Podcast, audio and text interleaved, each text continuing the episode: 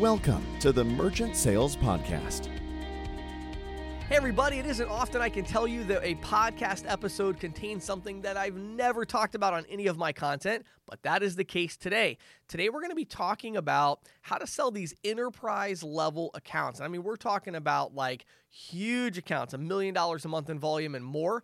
And I'm going to be talking with Greg, who is an expert, has years of experience, about a decade of experience selling these accounts. And really, we dive into all the nitty gritty details of how he finds them, how he uh, sells them, how he goes through the technology integration stuff. So, we're going to talk about all of that today.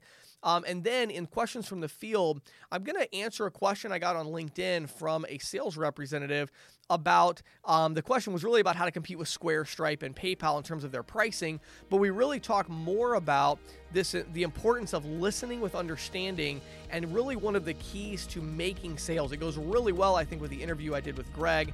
Um, and so I think you're going to really enjoy this episode and get a lot of practical tips out of it. So let's dive into this week's Merchant Sales Podcast. Hey everybody, I am here today with Greg Forte. Greg is the Senior Vice President over at Boom Commerce. How are you doing today, Greg? James, I'm doing very well. How are you? I am doing fantastic. Uh, I am so excited about our topic today. Uh, so Greg and I are going to talk about how to sell enterprise level merchant accounts. So the the real monsters.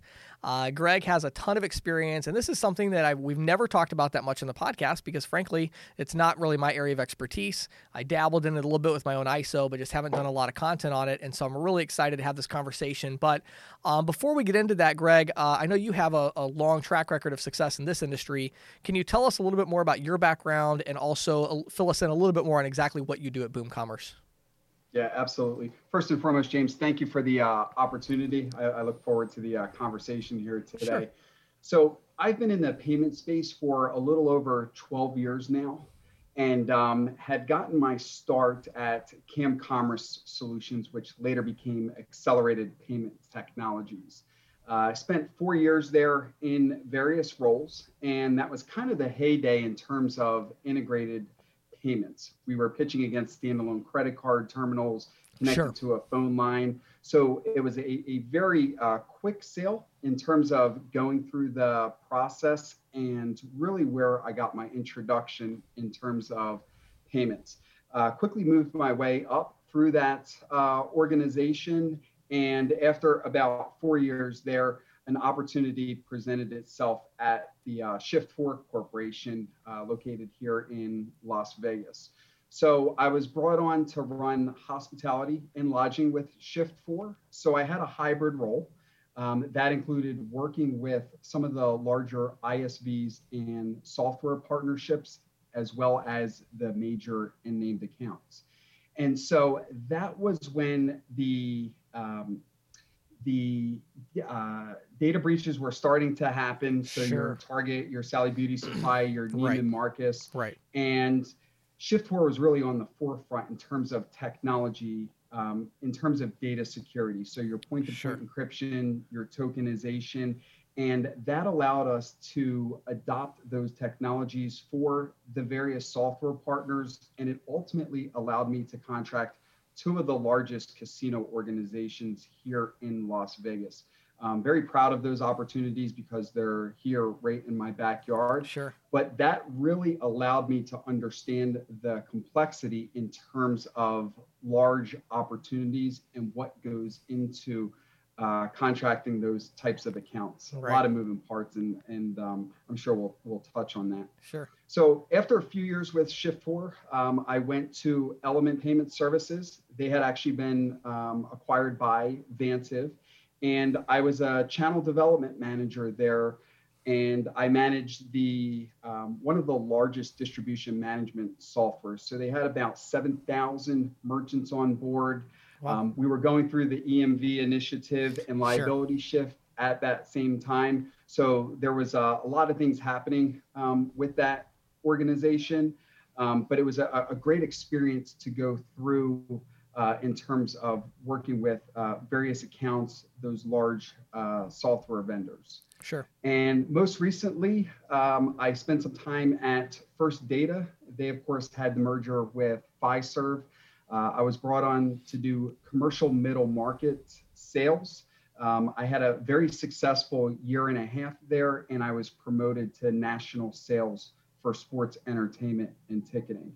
And the role that I had in terms of enterprise was a hybrid role. So I was brought in as an account executive. So my job was to hunt for new enterprise sales, but also support existing enterprise accounts sure. in uh, sports and entertainment. And one of my customers with uh, Fiserv was one of the largest ticketing platforms um, in the world. So um, huh.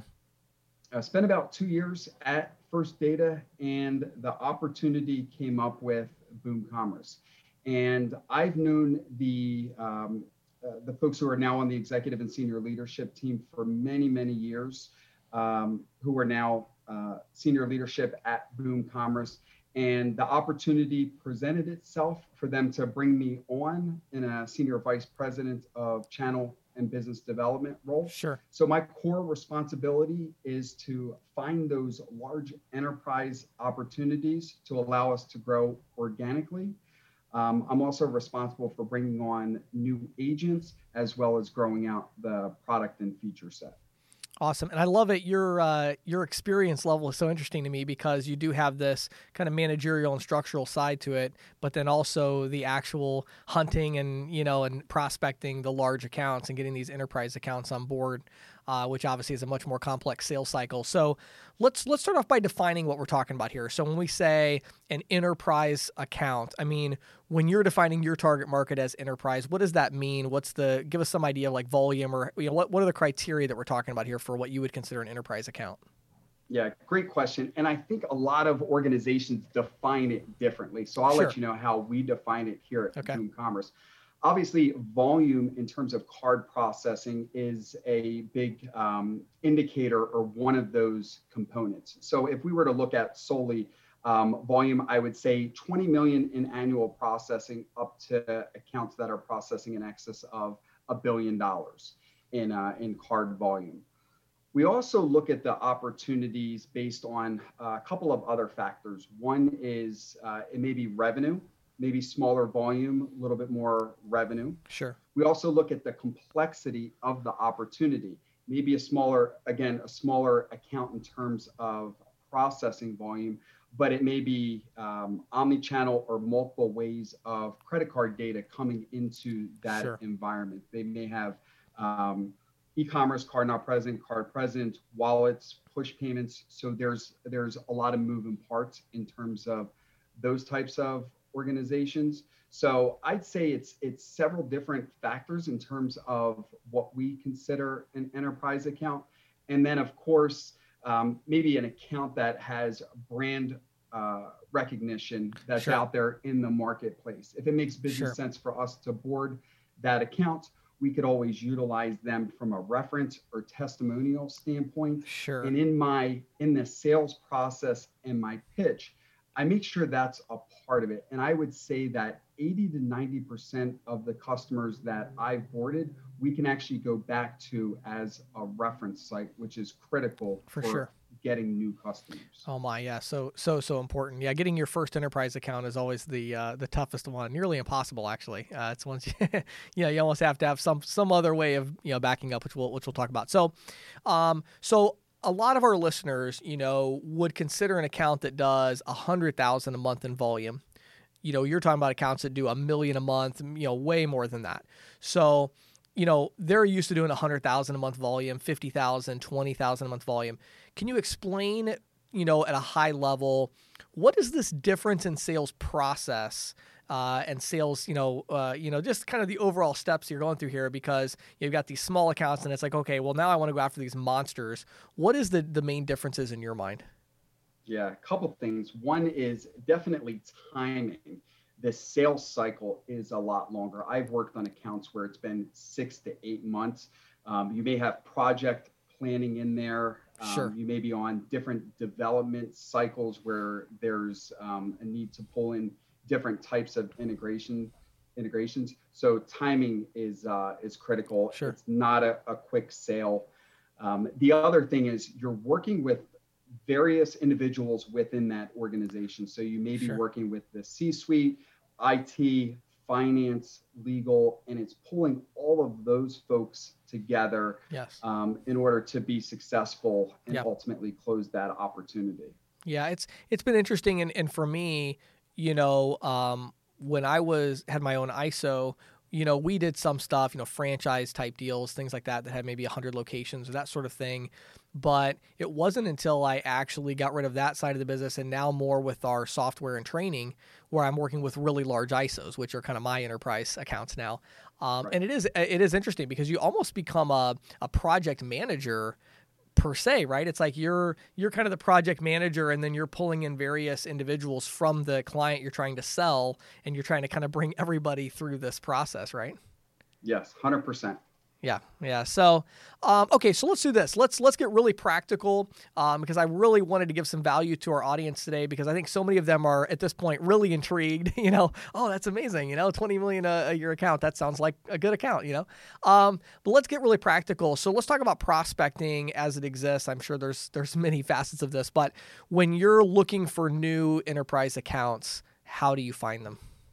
Yeah, a couple different ways. I think one is um, definitely uh, relationships, getting out there in the marketplace. I, I think it starts by finding those first few opportunities through existing relationships, through software vendors. And I think it also goes back to when you are maybe selling those SMB um, or middle market opportunities. It's going about it the same way, but you're targeting um, certain organizations or individuals within those organizations. I had also touched on those um, reference sites. They're critical in terms of uh, leveraging those testimonials and those solutions. Um, the other thing is the industry understanding that you're the go-to or individuals understanding that you're the go-to and you were able to put together a solution for you know xyz merchant. Right. and it really catches on. And numerous times i've had phone calls where they said greg you know we do 100 million dollars in processing. We know that you worked with you know xyz company. Would would love to have you you know talk about your product and where it can bring value to our organization. Right. and it tends to um, snowball in terms of getting the the messaging out there that you're not only able to um, provide value and a solution to that enterprise organization, but you're able to support them long term. So I would say prospecting similar um, in terms of kind of the, the SMB. It's just the type of customers that we go after, but Right. also relationships Yeah. um, and building those relationships and partnerships. Yeah, you know one thing I find, I don't know your feeling on this, but but you know having sold both, I think it is interesting that ultimately you're selling a person. Um, Yes. you know, you're the difference I find at least is you know when it comes to the large enterprise sale, you're selling like seven people, kind of like one at a time and then all together. but Yes. ultimately you're you're still selling a business person. Um, and so I guess my next question would be when you do get in contact, so you you okay, here's an enterprise, you know, you've heard about them maybe from a current client or a relationship that you have, and so you reach out and talk to somebody. Who are you trying to talk with? Is there certain positions you're looking to talk with first, or is it C-suite, or how do you know you're not just wasting a lot of time dealing with non-decision makers? What are, what's your strategy for kind of getting to the right person? Yeah. Um, again, couple uh, couple points. One is it's um, it's understanding the pain points within the organization, but it's also understanding the pain points for certain individuals. What might be important to finance might not necessarily be important to IT. They have maybe certain things that they're looking for in terms Sure. of securing the environment. Maybe the finance team is looking for, you know, reconciliation, reporting, those types of things. So you want to make sure that you're structuring your conversations and who you have on those calls or um, meetings that it's that it's structured correctly and you're hitting on those um, pain points there. And Sure. also, I think you mentioned it before. It's it's a champion within that organization, and um, Yep. being able to provide the solution that they're ultimately looking for in terms of their um, their roadmap. Yeah, that's such a good point. I, maybe you could elaborate on that a little bit more because I find that that's so important too. I'm, I'm often surprised by the. I'll give you an example. One of the most profitable deals that I ever sold, uh, not on the merchant services side, but actually in ISO, came from there was a sales rep, individual rep, who was paying us $29 a month to use our statement analysis tool. And right. this individual loved it and, and was just raving about it and said, I'm, I'm going to tell my sales manager about it. Told his sales manager about it. His sales manager reached out to me. Didn't hear from him for a little while, so I reached back out to the rep. The rep went back to his manager and said, I really think you guys need this tool. That manager ended up going to the president of the company we ended up getting on a demo and we sold a, an account worth tens of thousands of dollars a year. And, you know, that all came from, as you said earlier, it's like that champion within the organization. In this case, it was actually a sales rep, which is pretty unusual. But can you give us a little more context around that when you say like a champion within the organization? What do you mean by that and how do you cultivate that? Yeah, for me, and, and, it goes back to the whole, you know, treating everybody the same within the organization yes. and throughout the sales cycle. So it doesn't matter who you're talking to. Um, there's a good chance somebody in the organization is going to be involved in some way um, with the solution that you're proposing. And so once somebody is um, bought into your solution, they see the true value of it. It's continuing to stay close and work with that individual. You may have a, um, a key contact, um, and, and, they will kind of follow the process through. You had talked about some of these larger opportunities, um, being a project and being a project manager you need to understand who's running point on their side because they are ultimately going to pull in the C suite, IT, right. finance, developers. And a lot of times that's that's the person that you want ultimately on your side that sees the value with the solution that you're proposing. Sure. So one of the one of the themes I keep hearing you say that I want to dig into is this technology piece. You've talked about developers, the IT department. Um, yes. This is an aspect that in the SMB middle market we really don't deal with uh, at all. Maybe a little bit here and there, maybe, but very very minimal. So let's talk about that. And I employ developers. I have a background in development, and so you know the developers have a very different set of interests. Um, yes talk about that a little bit. How do you work with the IT department to, you know, really, I guess, technology in general to find out if you have the right solution and then to end up working with the IT department on that? Can you talk a little bit about the technology piece of these enterprise deals?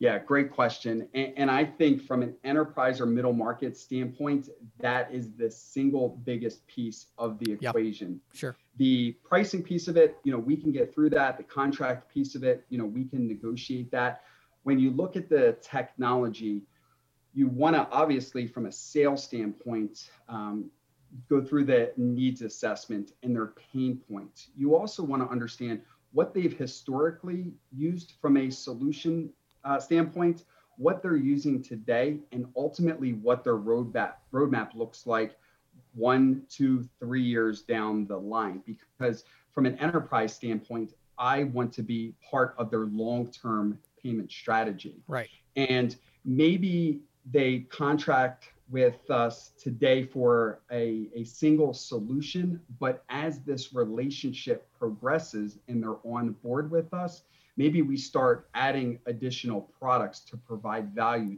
to sure. their solution. So the technology piece is critical.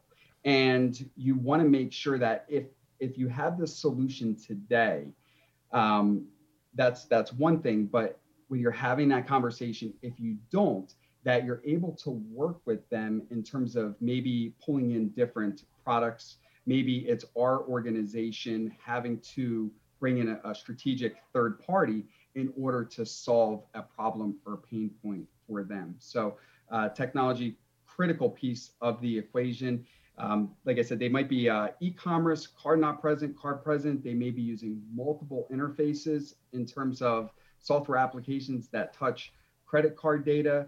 There might be um, devices involved, and you have to have a really good um, high level understanding and then be able to sure. bring in folks on those calls with you know IT developers and mm-hmm. really run point on that like you said before, that project or project management.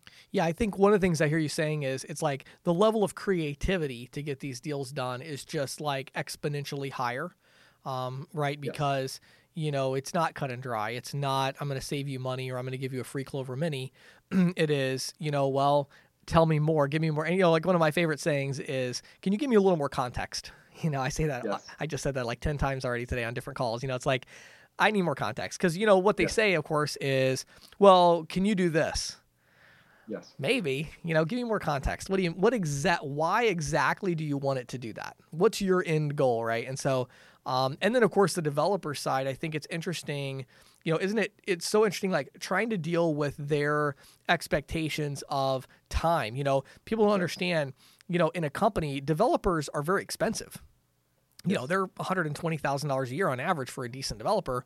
So you know it's $10000 a month. And so for you to for you to have a project that's going to take their team three weeks for three developers you know that's a huge investment right?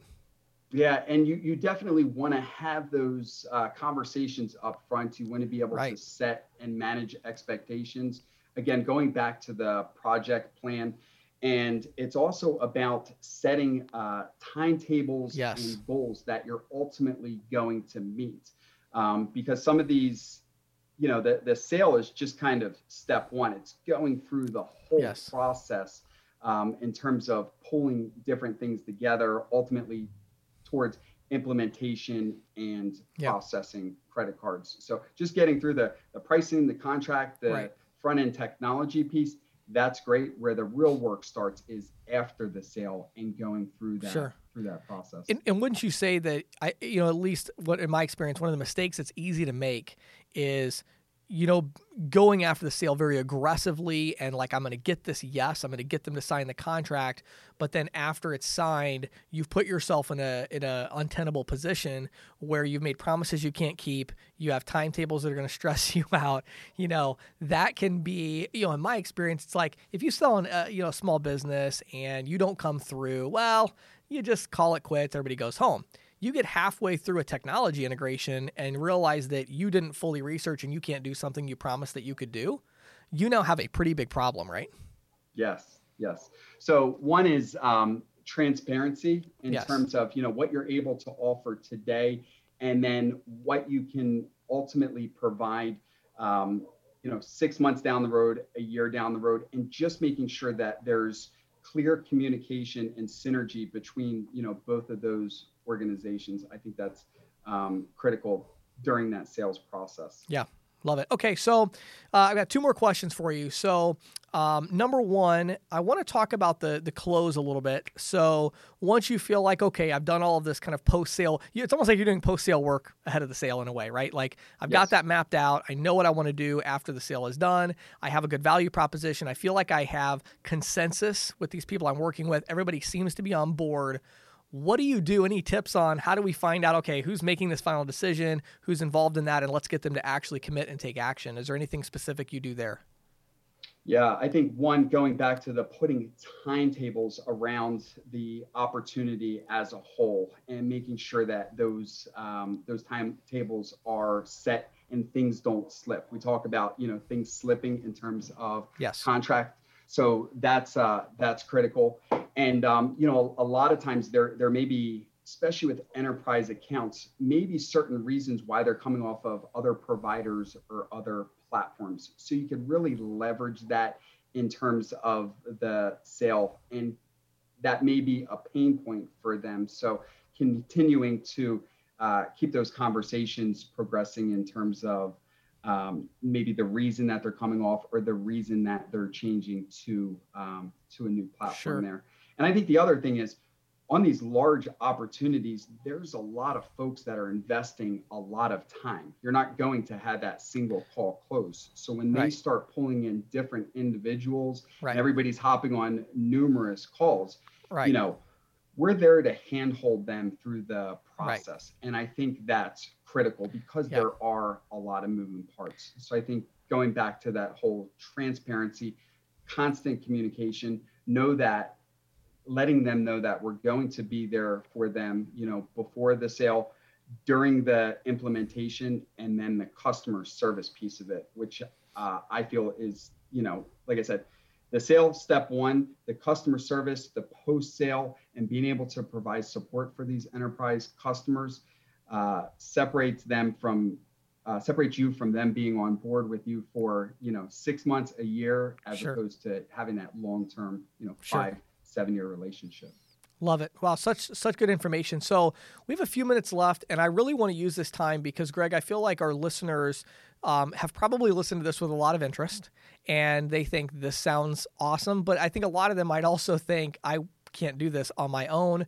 Uh, you know, as I mentioned earlier, it is unbelievably difficult to get that first account because you, you kind of almost have to have some kind of connection with a larger entity that has experience that can say, hey, we have done enterprise accounts like this one. It is very challenging. Sure. The first one I did, I actually ended up working with um, a, a, different processor that, that had actually experience working with, it was a multiple location uh, shop that did uh, the um, it was like a smoke shop, you know, and they had like 25 locations, and that was my first like big account like that. And I ended up being able to get some references from another company. So, walk us through a little bit about Boom Commerce. Um, what is the opportunity that you see for agents and then close us out with giving us some contact information what you know if, if an agent was interested in what you're talking about and wanted to reach out to you to discuss further um, give us some contact information at the end of what they would do to, to reach out yeah, so I think one of the most important things is um, Boom Commerce, us as an organization, you know, we're large enough to handle those enterprise customers, but small enough to where we can have that white glove approach to some of the larger opportunities. I think one of the critical pieces uh, for for me, along with our agents, is we work on multiple platforms. So First Data, TSYS, along with WorldPay, and then we work with um, quite a few sponsor banks on the back end. If somebody sure. is looking at uh, getting placed, there's a good chance that we can place those customers, both large enterprise tier one accounts, as long as some, uh, as well as some of those tier two um, opportunities. So we're always looking for uh, new agents to come on board with us. And um, if somebody I say, you know, I tell all of our agents if there's an opportunity that you're not comfortable with or you're not sure how to sell them or what technologies to bring into the equation, reach out to me, reach out to our team, and more than happy to be involved in that process with you as as little or as much as you need us. And I think that separates us from a lot of other uh, companies out sure. there. So for sure. Um, yeah, it's not only you know the the enterprise merchants, you know, with uh, with organic growth within Boom Commerce, but it's bringing on those agents and strategic partners uh, as well. Sure, and I think a lot of our listeners, uh, I know I've been in that position before, where you know you have a good process of relationship potentially, but you know you run into a very very large account that you're just not exactly sure what to do about it. It doesn't seem like anybody at your ISO knows what to do about it either, um, and so it sounds like what you're saying is, especially in those situations, maybe they could reach out, um, or if they're even just looking for other opportunities. So, uh, where would you send them to learn more about you and to learn more about Boom Commerce? Yeah, so more than happy to have them reach out to me directly. Uh, my email is gforte at boomcommerce.com, G F O R T E at boomcommerce.com, or my direct telephone number, 702 762 2611. And if I'm not able to help them directly, more than happy to point them in the right direction for somebody within our organization that may be able to help. Great. And give us that phone number one more time, Greg. Sure. 702 762 2611. Awesome. Greg, so much valuable information, so many insights. I know our listeners are just absolutely loving it. I really appreciate you taking the time today to share it with us. This is Questions from the Field, brought to you by ccsalespro.com, the leader in merchant sales training and technology. If you are an individual merchant sales professional, visit ccsalespro.com forward slash training to get a free 14 day trial of our All Access Pass. If you manage a team of merchant sales professionals, visit ccsalespro.com forward slash ISO to learn how we can help you grow. And now, here is Questions from the Field with James Shepherd.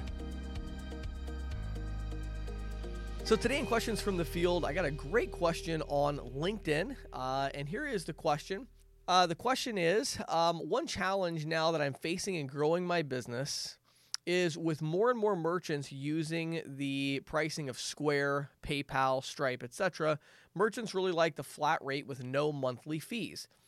I've offered that to some merchants where the volume justifies it, but for smaller accounts, how do you zoom in on features and customer service without sounding cliche and just like everyone else? So, I thought this was really a great opportunity to talk about some sales techniques that I really haven't talked about as much on the podcast and in some of my content that I use still today on a regular basis when selling our technology, our training, and things like that. Um, and so, one of the things that you have to keep in mind is as a sales professional, you need to make sure that you're keeping the leverage. So I'll talk for just a moment about this specific issue, but it really is uh, comes in a larger context of just a sales context of being able to sell people things. Um, in this particular situation, obviously, what I would say is offer flat rate pricing. And so you bring up, well, the smaller accounts and where it doesn't make sense it should make sense on the smaller accounts. In fact, the flat rate pricing and all of that makes more sense on the smaller accounts than it does on the larger ones. Um, and so when you mention here that the volume maybe doesn't justify it, I think that really comes back around to a conversation you need to have with your ISO. If your ISO wants you to compete with Square and Stripe and PayPal, they're going to have to make flat rate pricing available to you um, especially for those smaller merchant accounts. I would actually argue that on the larger accounts, that's where you really can pitch to them look, flat rate pricing isn't best for you because there's so much variability with interchange costs and things like that. That if I did you at flat rate, you know, 2.69% and 10 cents, that actually wouldn't be the best deal for you, Mr. Merchant. It would be better to be on interchange plus pricing, which looks a little more complicated, I'll give you that, but it's cheaper. And at the end of the day, don't you want to save money because with Interchange Plus, we can be more transparent, et cetera, et cetera. So as far as this specific situation, I actually think this is more of a, an issue that you need to talk to your ISO about a realistic plan to go after and compete with these companies by offering flat rate um, pricing with no junk fees. And it does make a lot of sense on the smaller accounts. Now, does that mean the smaller accounts are going to be very profitable? No, and that's just the market. You know, the market has dictated through Square and Stripe and PayPal and others that, um, you know, the advent of these PayFacs has basically said these smaller accounts are not as profitable as they used to be. That's just all there is to it. Um, and so there's nothing I can tell you to say, here's how you need to, you know, find an account that's doing two, three, four, five thousand dollars a month. Here's how to get that account from Stripe or Square by charging them more.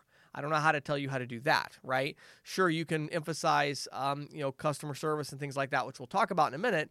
But ultimately, you know, you're going to have to, um, you know, you're going to have to compete in the marketplace here. And in, right now, because of the way that these pricing structures have worked, if you want to get those smaller accounts, which is maybe you don't, you know, like in other words, maybe it's not worth your time to go after those accounts. So then don't go after them. But if you're going to go after them, you're competing with companies that have these flat rate programs that are very cost effective for a smaller merchant because they don't have all the junk fees.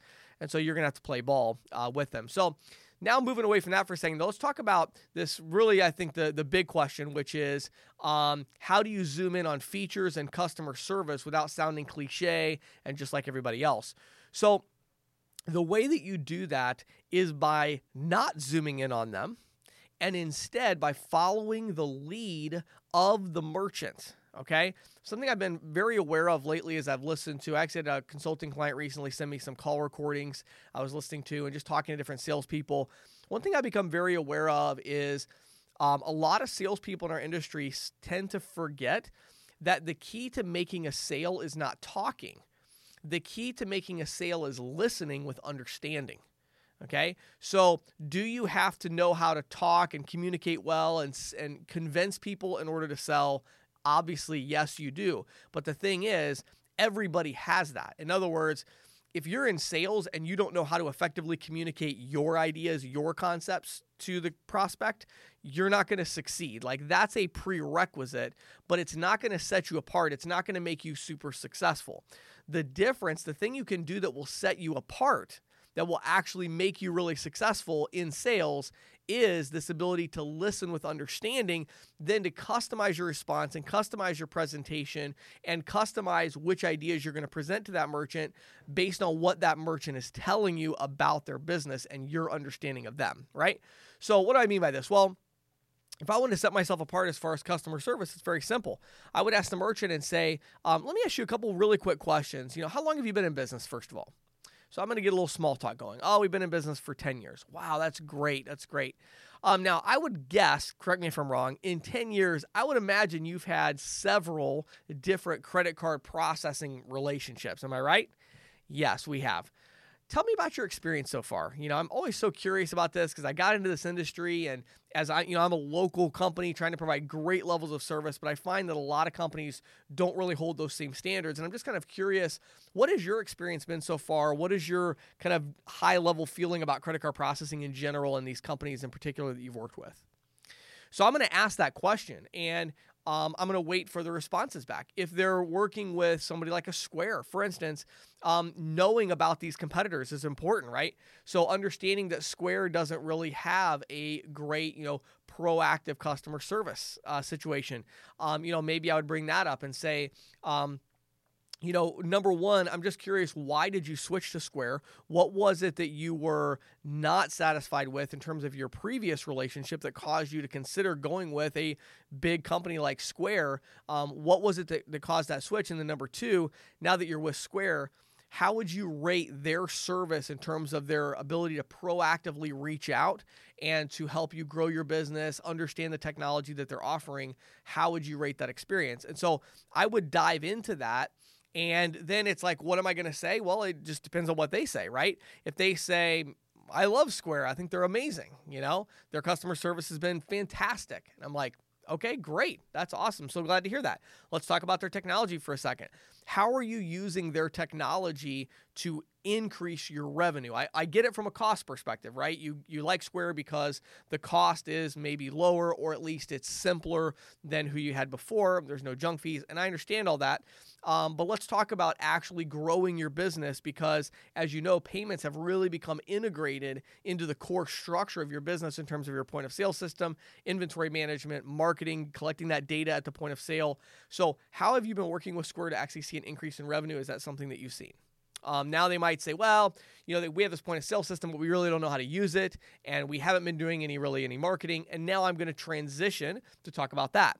So the key is you don't want to go into a conversation with these preconceived ideas about here's what I am going to tell them is important to them.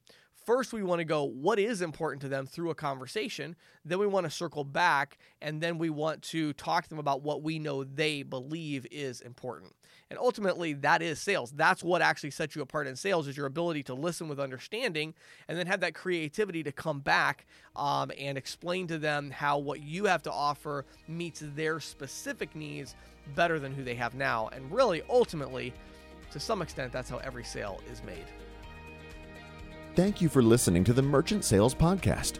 Whether you are an industry veteran, processing executive, or just trying to learn about the payment space, we appreciate your time. The Merchant Sales Podcast is a joint production of Greensheet.com and CCSalesPro.com, and we hope you will tune in next week for more information and tips on building your merchant services business.